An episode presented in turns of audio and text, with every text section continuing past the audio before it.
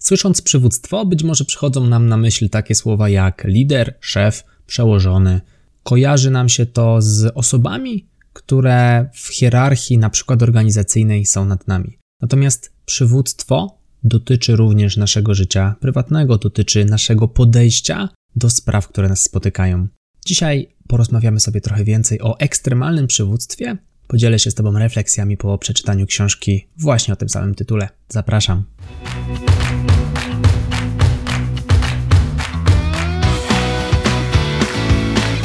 Chcesz przenieść swoją karierę na wyższy poziom? Nieważne, czy pracujesz na etacie, czy jesteś przedsiębiorcą. Świetnie trafiłeś.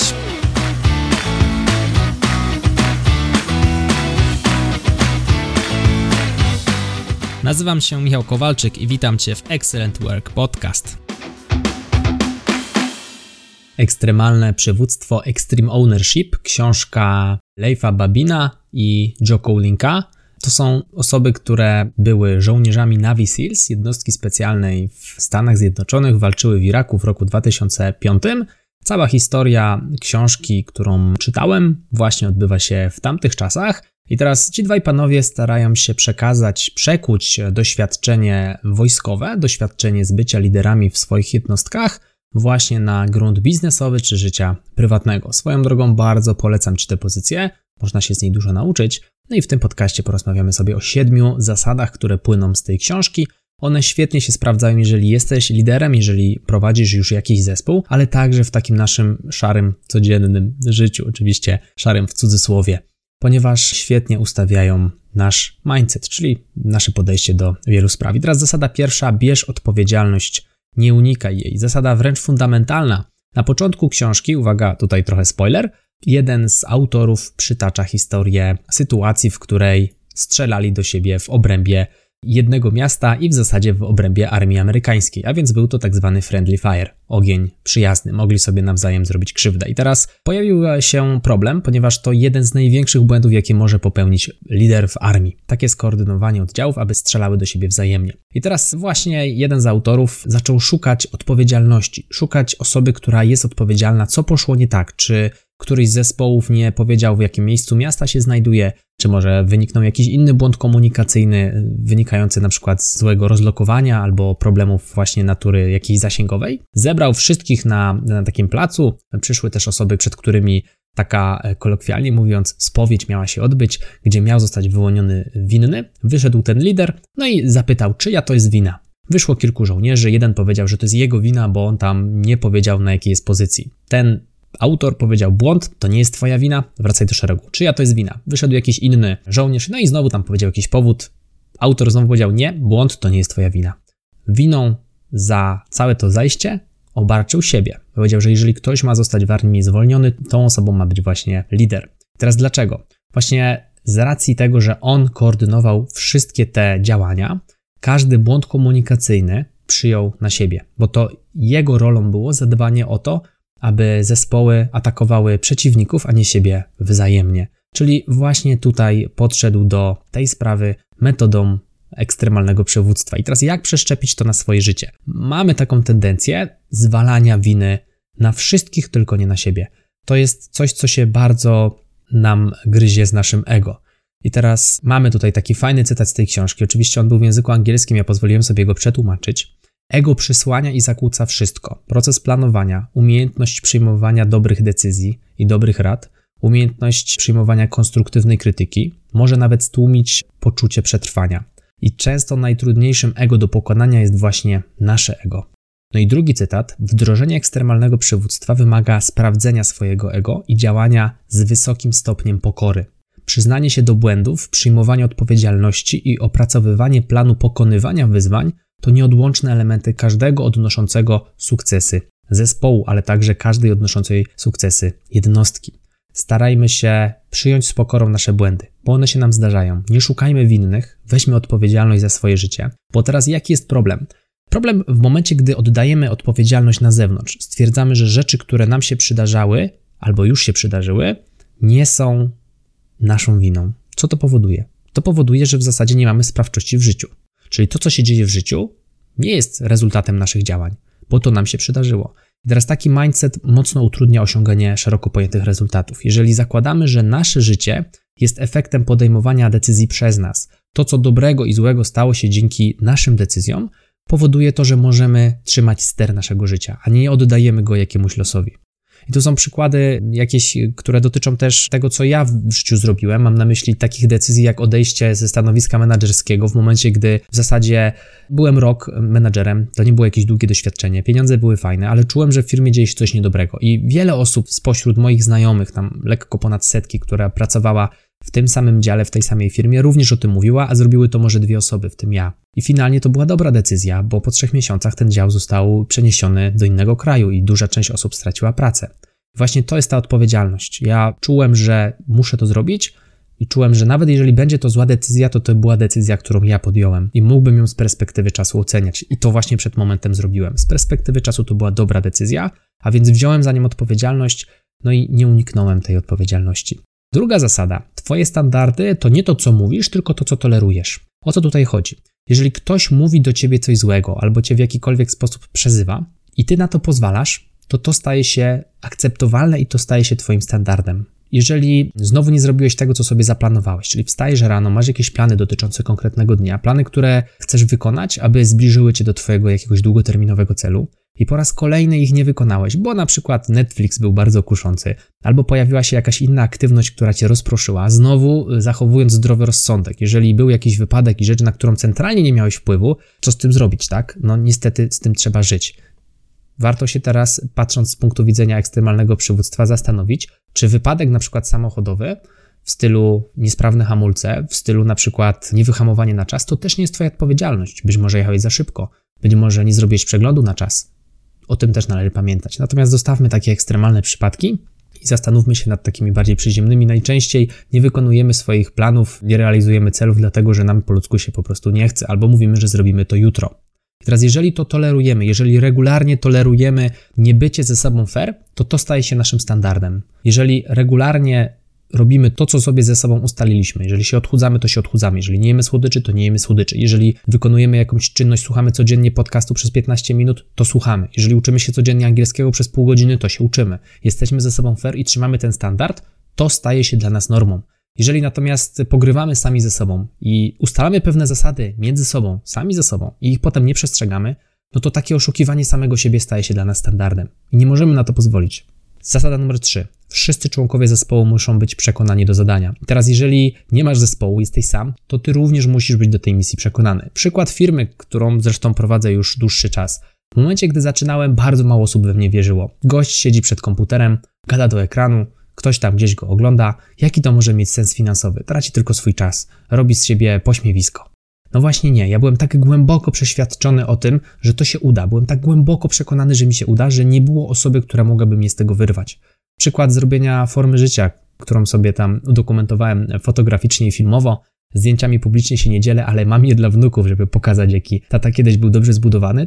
Podobna historia. Przez dwa lata regularne treningi, liczenie każdej kalorii, redukcje, nieredukcje, masy, jedzenie dokładne, odpuszczanie sobie spożywania alkoholu, ograniczenie tego do zera przez dwa lata, mimo że bardzo mało osób we mnie wierzyło, dowiozłem. Dowiozłem, bo byłem święcie przekonany, że mi się uda. I teraz ta wiara w siebie, wiara w to, że misja i cel ma sens, jest kluczowa. Bo jeżeli ty w to nie wierzysz, no to kto będzie wierzył? Inni? Podobnie w przypadku zespołu. Jeżeli lider zespołu nie wierzy w cel, jeżeli rozmawiając z liderem czuje się podświadomie, że on uważa, że ten cel jest wątpliwy, jest wątły i w zasadzie nie ma sensu, to jak zespół może wierzyć w wykonanie tego zadania? Lider musi być przeświadczony, nie może być opcji wybić lidera z przekonania, że ten cel ma sens. Żeby przekazać takie zacięcie do wykonania celu zespołowi, warto pokazać mu, dlaczego ten cel powstał, i warto też pokazać mu, dlaczego musi zostać wykonany, czyli poznać rezultat oczekiwany oraz przyczyny. Przykładem takiej sytuacji w książce było dołączenie irackich żołnierzy do grupy SEALsów. I teraz jaki był problem dla SEALsów? Problem był taki, że osoby z tego całego Navy SEALs to byli naprawdę topowi żołnierze, świetnie wyposażeni. Każdy miał takie samo wyposażenie, takie samo wyszkolenie, potrafili dbać o swoje plecy, o swoje skrzydła, czuli się pewnie w zespole i ich taką największą siłą właśnie była jedność, wspólne wyszkolenie i komunikacja i to, że mogli sobie przede wszystkim zaufać. Na polu bitwy, gdzie non-stop latają kule, granaty i inne bomby, zaufanie do siebie wzajemne to jest bardzo często coś, co decyduje o przeżyciu. I teraz przyszedł rozkaz, aby do patrolów SEALsów dołączyli iraccy żołnierze, którzy mieli sprzęt jakiś porosyjski, każdy miał inny mundur. Część z tych żołnierzy była też dezerterami, czyli co jakiś czas jakiś żołnierz rezygnował z dołączenia do tych sił amerykańskich i chciał przejść do strony partyzanckiej, z którą siły amerykańskie walczyły. I jak mając takiego skrzydłowego u boku, czy taką osobę, która chroni nasze plecy, prowadzić działania patrolowe, ryzykując jeszcze bardziej swoje życie. I jakby samo ryzyko, będąc nawet w zespole wyszkolonych osób, było zbyt małe, a było bardzo wysokie. I teraz nawet autor miał wątpliwości co do tego rozkazu i zaczął się zastanawiać, dlaczego on taki zatem jest. No i wymyślił. Chodziło o to, że jeżeli Amerykanie będą zawsze tylko i wyłącznie w tych swoich amerykańskich oddziałach patrolować ulice, to żołnierze iraccy nigdy się nie nauczą, jak to robić, nigdy nie będą w stanie obronić swojego kraju. Co spowoduje, że Amerykanie już zawsze będą musieli w tym Iraku stacjonować i kolejni żołnierze amerykańscy będą umierali. A więc misją, jakby takim głównym, nadrzędnym celem dołączania tych żołnierzy irackich do grup amerykańskich było to, aby oni mogli robić tak zwany learning by doing, czyli uczyć się obrony kraju już bezpośrednio w akcji. Nie było przestrzeni na to, żeby robić to w inny sposób. I teraz w momencie, kiedy on to zrozumiał, jako lider, zrobił zebranie i przekazał tę myśl swoim żołnierzom. I teraz żołnierze nie od razu, nie wszyscy żołnierze od razu mu przyklasnęli, natomiast po czasie przemilili sobie to, przemyśleli i zrozumieli, że faktycznie to jest istotne, że to jest sposób na to, żeby oni mogli z tego Iraku w końcu kiedyś wyjść. Kolejny punkt, punkt czwarty. Plan musi być prosty, ale to nie znaczy, że ma być łatwy. Trzeba rozróżnić łatwe plany od prostych planów. Prosty plan to taki, który jest w prosty sposób sprecyzowany, natomiast niekoniecznie musi być łatwy. To może być cel naprawdę trudny do osiągnięcia, na granicy możliwości, natomiast jest on przekazany w prosty sposób. I teraz ważne, żeby znać różnicę pomiędzy tymi dwoma słowami. I przykładem w książce było zastosowanie wiedzy z pola bitwy do biznesu. Były różne zespoły w firmie, produkcyjne, które miały naliczane premie. Problem w tych premiach był taki, że były bardzo dziwne przeliczniki i pracownicy nie byli świadomi, jakie czynności powinni podejmować, aby dostawać wyższe premie, za co właściwie są nagradzani. A więc cel był prosty: nagradzać pracowników za wydajność. Natomiast plan, przekazanie tego planu nie było proste. Dlaczego nie było proste? No bo pracownicy nie wiedzieli, jak to się nalicza. Uproszczono zasady, co spowodowało wzrost efektywności, no bo pracownicy już wiedzieli, co robić, aby otrzymywać lepsze pensje, no i aby przyczyniać się do rozwoju firmy, wiedzieli o co firmie chodzi, ponieważ został im ten plan przekazany w sposób prosty. I co do planów, warto też uwzględnić tutaj ego. Kolejny bardzo dobry cytat. Kiedy osobiste plany stają się ważniejsze niż zespół i nadrzędny sukces misji, cierpi na tym i wydajność, i na koniec może skutkować to niepowodzeniem. A więc nie przedkładajmy swoich własnych planów nad plany misji czy zadania, jeżeli pracujemy w organizacji. W przypadku indywidualnych naszych tutaj działań, jakbyśmy mogli to zaimplementować, nie przedkładajmy takich krótkoterminowych, emocjonalnych sytuacji i decyzji w stylu dziś mi się nie chce, to nie robię, nad szerszą misję. No, szerszą misją jest dojście gdzieś do jakiegoś konkretnego miejsca czy celu, który sobie postawiliśmy. I teraz, jeżeli my codziennie będziemy sobie przekładali te aktywności, no to siłą rzeczy ten nasz rezultat nie zostanie osiągnięty. I teraz drugi bardzo ciekawy cytat. Jeśli pozwolisz utrzymać status quo, nie możesz oczekiwać poprawy wydajności i nie możesz oczekiwać wygranej. A więc jeżeli nie planujesz, jeżeli nie chcesz nic zmienić, no to jak coś ma ulec poprawieniu? Nie jest to możliwe.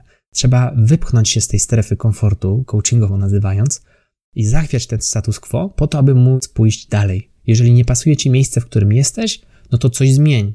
Jeżeli cały czas będziesz tkwił w tym miejscu, które ci nie pasuje, to jak może być lepiej? Nie będzie. Głupotą jest zrobić w kółko to samo i spodziewać się innego efektu. To zdaje się powiedział Einstein.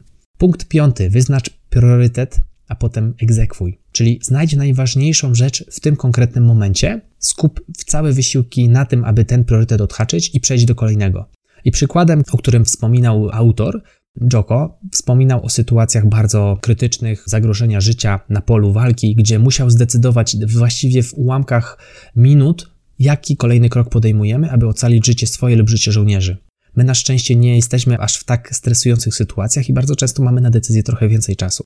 Ale nie róbmy 40 rzeczy naraz. Wybierzmy priorytet, wykonajmy ten priorytet i przejdźmy do kolejnego, do kolejnej w kolejności sprawy.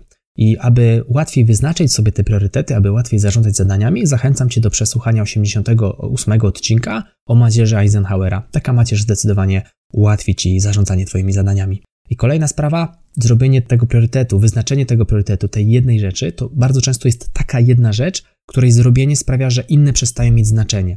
I to jest cytat z książki bodajże Garego Kellera. Jedna rzecz, swoją drogą też bardzo ciekawa pozycja. Jedna rzecz, po której zrobienie, której zrobienie w zasadzie, inne wszystkie przestają mieć już znaczenie. Zasada szósta. Daj ludziom wokół siebie zaufanie i moc sprawczą, czyli naucz się delegować odpowiedzialność. nie tylko jako lider, ale także w życiu prywatnym. Nie wszystko zrobisz najlepiej. Są rzeczy, które lepiej zrobi za ciebie twój mąż, twoja żona, twój partner, partnerka, być może dzieci. Tu nie chodzi o to, żebyś miał stuprocentową władzę nad każdym jednym procesem, nad każdą jedną czynnością. Czasami lepiej powiedzieć: Słuchaj, jest taka i taka rzecz do zrobienia, ty się świetnie w tym odnajdujesz, jesteś specjalistą w tej dziedzinie, zrób to, wierzę, że zrobisz to dobrze. Teraz, żeby dojść do takiego momentu, potrzebna będzie na pewno komunikacja i właśnie takie wzajemne zaufanie. Taka ciągła komunikacja i zaufanie jest niemal gwarantem osiągnięcia rezultatów w takich sytuacjach. I teraz, bez względu na poziom w organizacji, ufaj ludziom, gdy podejmują decyzje w swojej dziedzinie. To też jest cytat bezpośrednio z książki Extreme Ownership. I ostatni punkt, punkt siódmy, który na początku może wydawać się dość kontrowersyjnym, natomiast ja uważam, że jest bardzo, bardzo prawdziwy i stosuję go codziennie. Dyscyplina to wolność. Dyscyplina to wolność. Poranna rutyna, czy to ścielenie łóżka, czy to jakieś mycie zębów, czy nawet poranna modlitwa, to trening woli. To są rzeczy, których nie musisz robić obowiązkowo. Ale jeżeli robisz je cyklicznie, zaczynasz dzień od swojej rutyny, od kształtowania swojej silnej woli. Czyli nie chce ci się, ale mimo wszystko to robisz. To jest dobry start dnia. I teraz taka dyscyplina daje wolność, bo dzięki dyscyplinie wykonujesz te czynności, które powinieneś zrobić i nie czujesz takiego ściągnięcia energetycznego. Czyli jeżeli przekładasz ciągle rzeczy na jutro, to wiecznie o nich myślisz, nie możesz ich odhaczyć i to powoduje, że jest ci ciężej. Nie, nie czujesz takiego super komfortu. I teraz w momencie, gdy masz w sobie samodyscyplinę, gdy masz silną wolę, odhaczasz te kolejne elementy, masz potem na końcu dnia więcej przestrzeni na to, żeby spędzić resztę dnia tak, jak po prostu chcesz. Jest łatwiej, nie ma takiego drylu energetycznego. A więc podsumujmy te 7 zasad przywództwa. Bierz odpowiedzialność, nie unikaj jej. Twoje standardy to to, co tolerujesz, a nie to, co mówisz. Wszyscy członkowie zespołu muszą być przekonani do zadania. Plan musi być prosty, ale to nie znaczy, że ma być łatwy. Wyznacz priorytety, a potem je egzekwuj. Daj ludziom wokół siebie zaufanie i moc sprawczą. Dyscyplina to wolność. I teraz, jeżeli podobało Ci się to, co dla Ciebie przekazałem, wyślij ten odcinek jednej osobie. I jeszcze jedna sprawa. Do środy 26 maja do północy trwa sprzedaż premierowa kursu arkusze.pro, kursu arkuszy Google od podstaw po zaawansowane techniki. Jeżeli jesteś zainteresowany tematem, zapraszam. Mówił dla Ciebie Michał Kowalczyk. Do zobaczenia i do usłyszenia w kolejnym odcinku. Trzymaj się, hej!